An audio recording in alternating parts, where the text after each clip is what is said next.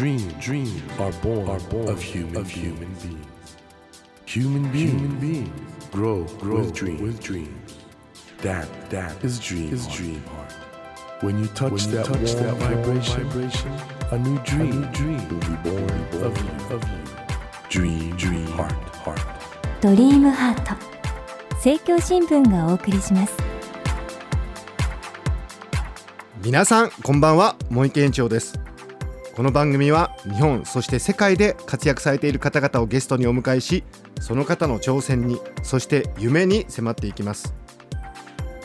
さあ今夜も先日1年3ヶ月沖縄に滞在して撮影したという写真集。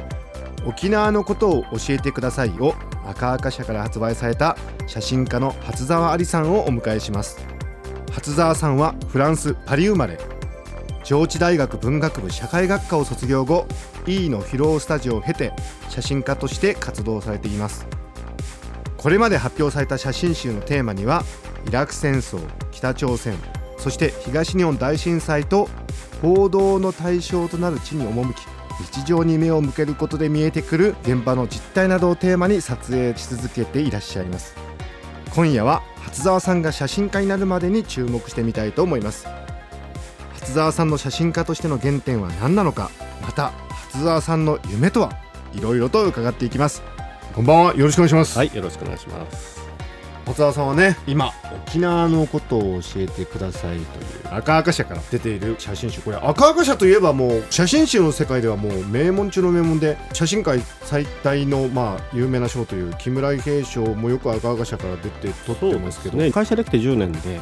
6回取ってるのかな？ね、初沢さんは以前この隣人北朝鮮の方々を取った隣人で木村伊兵衛賞をノミネートされてたということで。またあるかもしれないですけどね。うん、まああんまりね 自分で考えることでもないんでよくわかりませんけれども。はい。まあ、そんな本当に注目されている初沢ありさんなんですけどパリ生まれ。かっこいい。これなんでパリで生まれたんですか？これは当たり前の話ですけど、はい。親がパリにいたっていうことですよ。な 何をしてたんです父親は実は写真家なんですよ。おで母親は詩人だったんですけれども。お、なんというかっこいい両親なんですね、ええ。えなんですか？写真家と詩人のそうですね。ご。両親に生まれええで、まあパリのモンパルナスっていうところで、しかもまあモンパルナスそうですね。素敵すぎるな。えそれいつまでいたんですか？ちゃんと住んでたの6歳までですけどもね。えじゃあフランス語喋れるってことですか？それはあんまり聞かないでほしいというところでですね。かなり怪しいどころの話ではないという、うん。であのー東京に帰られて東京にいて大学は写真じゃないんですよね？そうですそうです。上智大学の文学部社会学科でジェンダーを学んでいましたから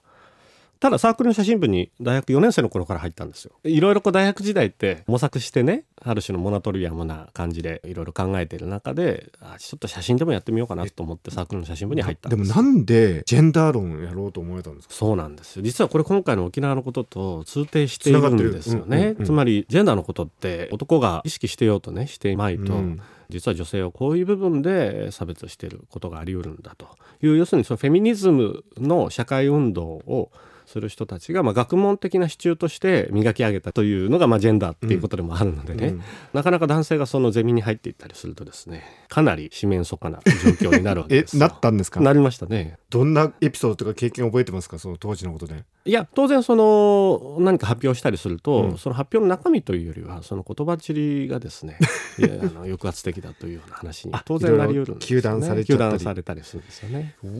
で普通はそういうところから逃げたいと思うものなんだけれども、なんかある種の心地よさがあったんですよね。それはその周りが女性だったからとかそういうことではなくて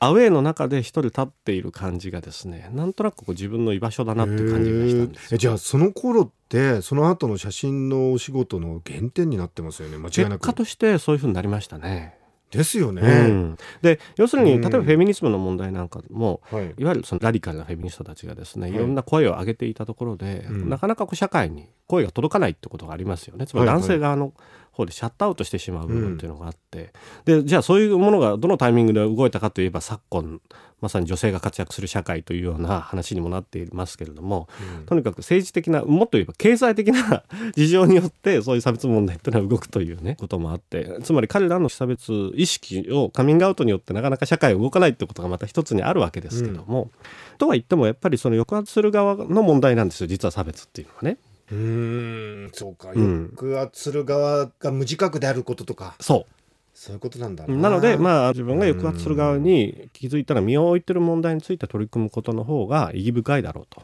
いう思いが大学時代になんとなくありましたね。その頃に写真も始めてねさあどっちやるかっていう中で結局写真を選んでしまったのでなんとなく心残りなままいた中で今回沖縄を撮ろうと思った時にまたその別な意味での抑圧非抑圧の構造の中に自分が入っていくってことになったわけですよね。どうやってデビューしたんですか？デビューしたのはですね、はい。大学時代に撮ってた作品が卒業する時に「太陽賞」というもう亡くなってしまったんですけど平凡社の「太陽」っていう雑誌が写真賞をね。太陽賞を取ったの？いやそれあのあれもまあ結構年代上の人まで取る賞なんだけれども、ノミネートされて。すごくないですか？そうですよね。いきなりノミネートだったんですか？そう。それで紙面上で写真家の荒木さんが「写真祭あり」と彼しかいないぐらいのことを書いてくれたんですよ。ぽいじゃない。ですかねなんか大学出たばっかりで、そんな人にそんな褒められると、うん。舞い上がっちゃうじゃないですか。天才荒木ね。俺もいけるんじゃないかと。うん。それはちょっと道間違ったかもしれないな。えそれどういうテーマだったんですか？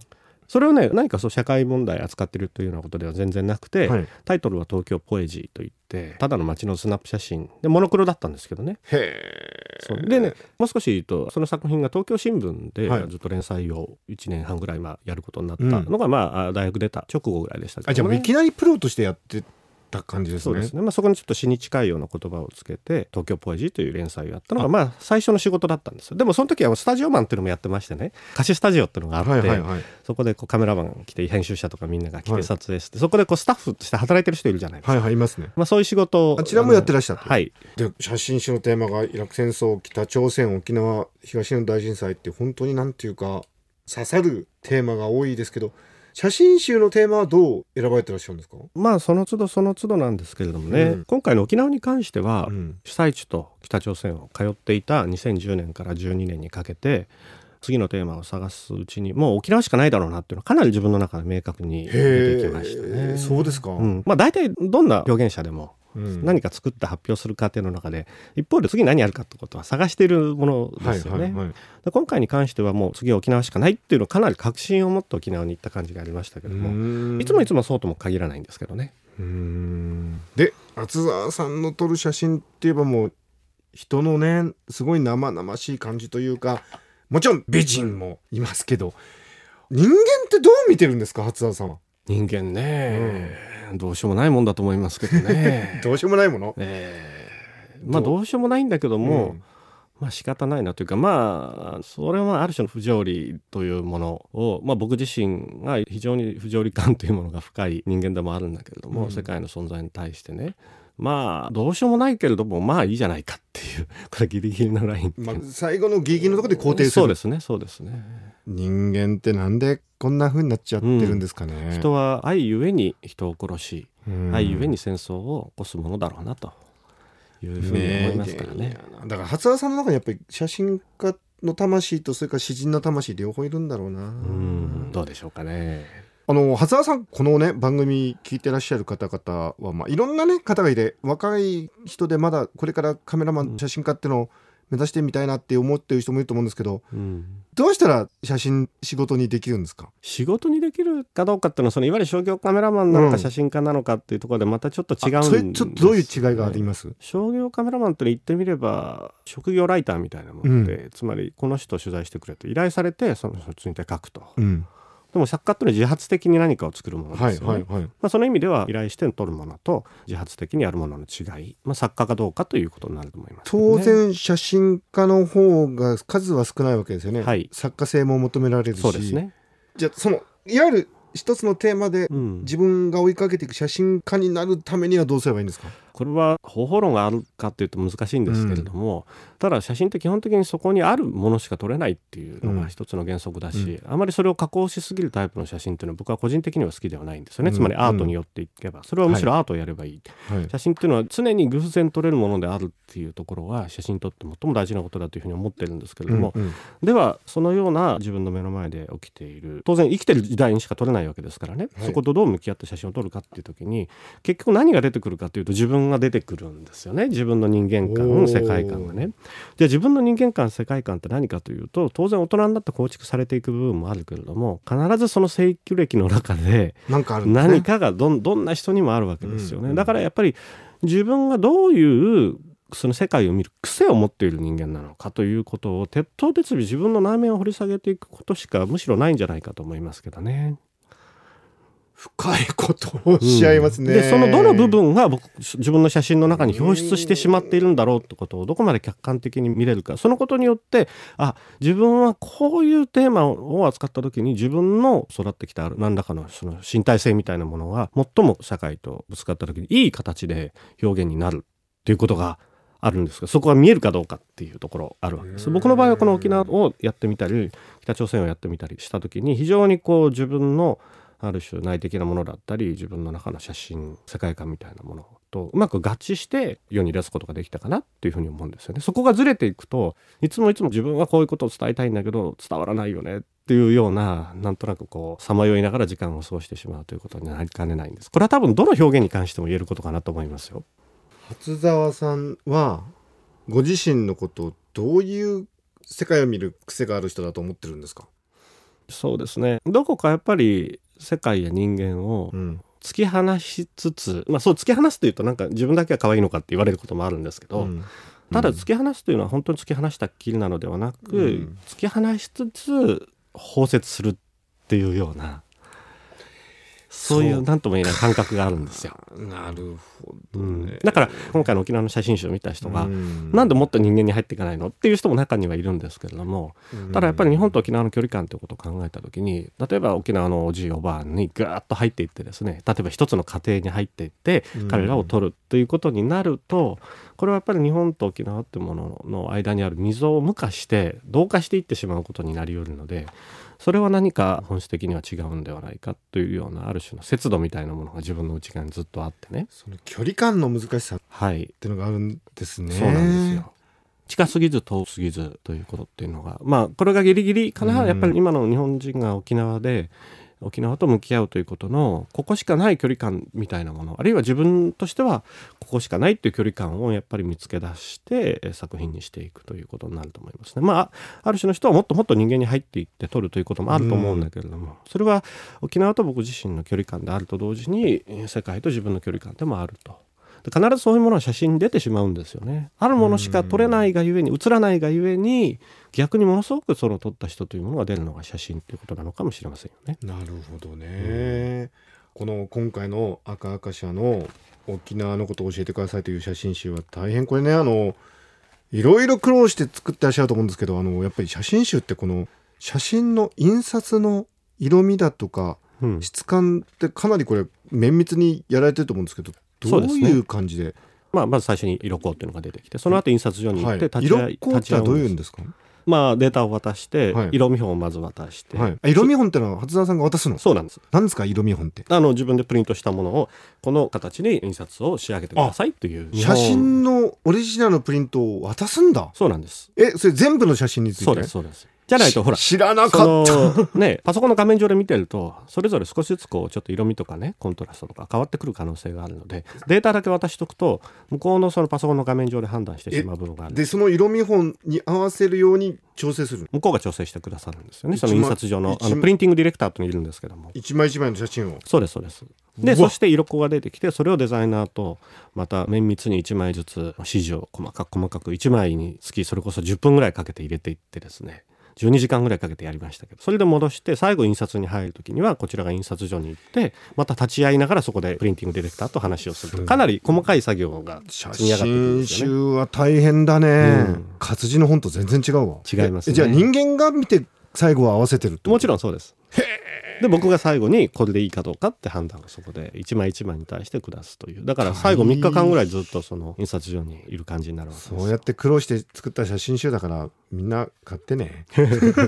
いや本当でもいい写真集ですよ、ええ、あそんな大変なんですね。そうですね。あの初沢さんこの番組は実は夢がテーマなんですけど初沢さん夢何ですか？写真家としても人間としてでもそうですね。大きな夢があるというよりはやっぱり一つ一つ積み上げていくということですよね。でやっぱり人生は年月もともこれぐらいっても限られてる部分があると考えると打席に入れる回数っても限られてるんですよね。うん。1ヶ月で一冊写真集作ることはできないわけですから、うん、やっぱり何年かで一冊ということを考えていった時にあとじゃあ10冊なのか20冊なのかというふうに考えた時にこの時代に生きている人間としてあるいは日本人として必ず自分が取り組んでおかなければいけないっていう社会のテーマあるいは人間のテーマというものが一つ一つ必ず次に見えてくると思うので、うん。当然生みの苦しみというものはどんな作品についてもあるわけですけれどもね、その中で一つ一つ掘り下げて社会と人間の関係あるいは社会と写真の関係に対する精度をねどこまでえー高めていけるかとそういうこれからの写真家人生になるだろうなというふうに思っています。なるほどね。いやー僕は本当に興味あります。だから今回の写真集は沖縄のことを教えてくださいだったんですけどまさにこの番組はね初沢ありのことを教えてくださいとそういうそう 時間だったと思うんですけどなりましたでしょうか。いやでも本当頑張ってください。あの、はいとりあえず今回のですね写真展11月22日まで行われています。えー渋谷のアチ渋谷のコバルというところですね。はい、そうですね。そこでこの今までの写真のまあいろんな集大成もそうですね北朝鮮と沖縄とはい被災地と全てがこう展示されているでということでぜひ行かれてください。そこでも会場でもきっとこの沖縄のことを教えてください。今までの写真集はいもちろんあの3冊とも全部おこうと思でいらっしゃるってことで、はいもしよかったら3冊セットでお買い上げ それはありがたいですね。いかがでしょうか。ということで、え2週にわたって貴重なお話を伺いました写真家の初沢愛さんでした。ありがとうございました。ありがとうございました。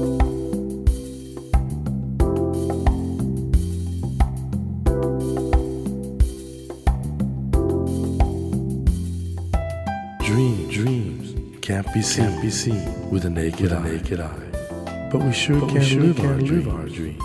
Dream, heart, dream heart is in you, is in you, and it will make, it will make a brand, a brand new, new you, you. Dream, heart, dream heart.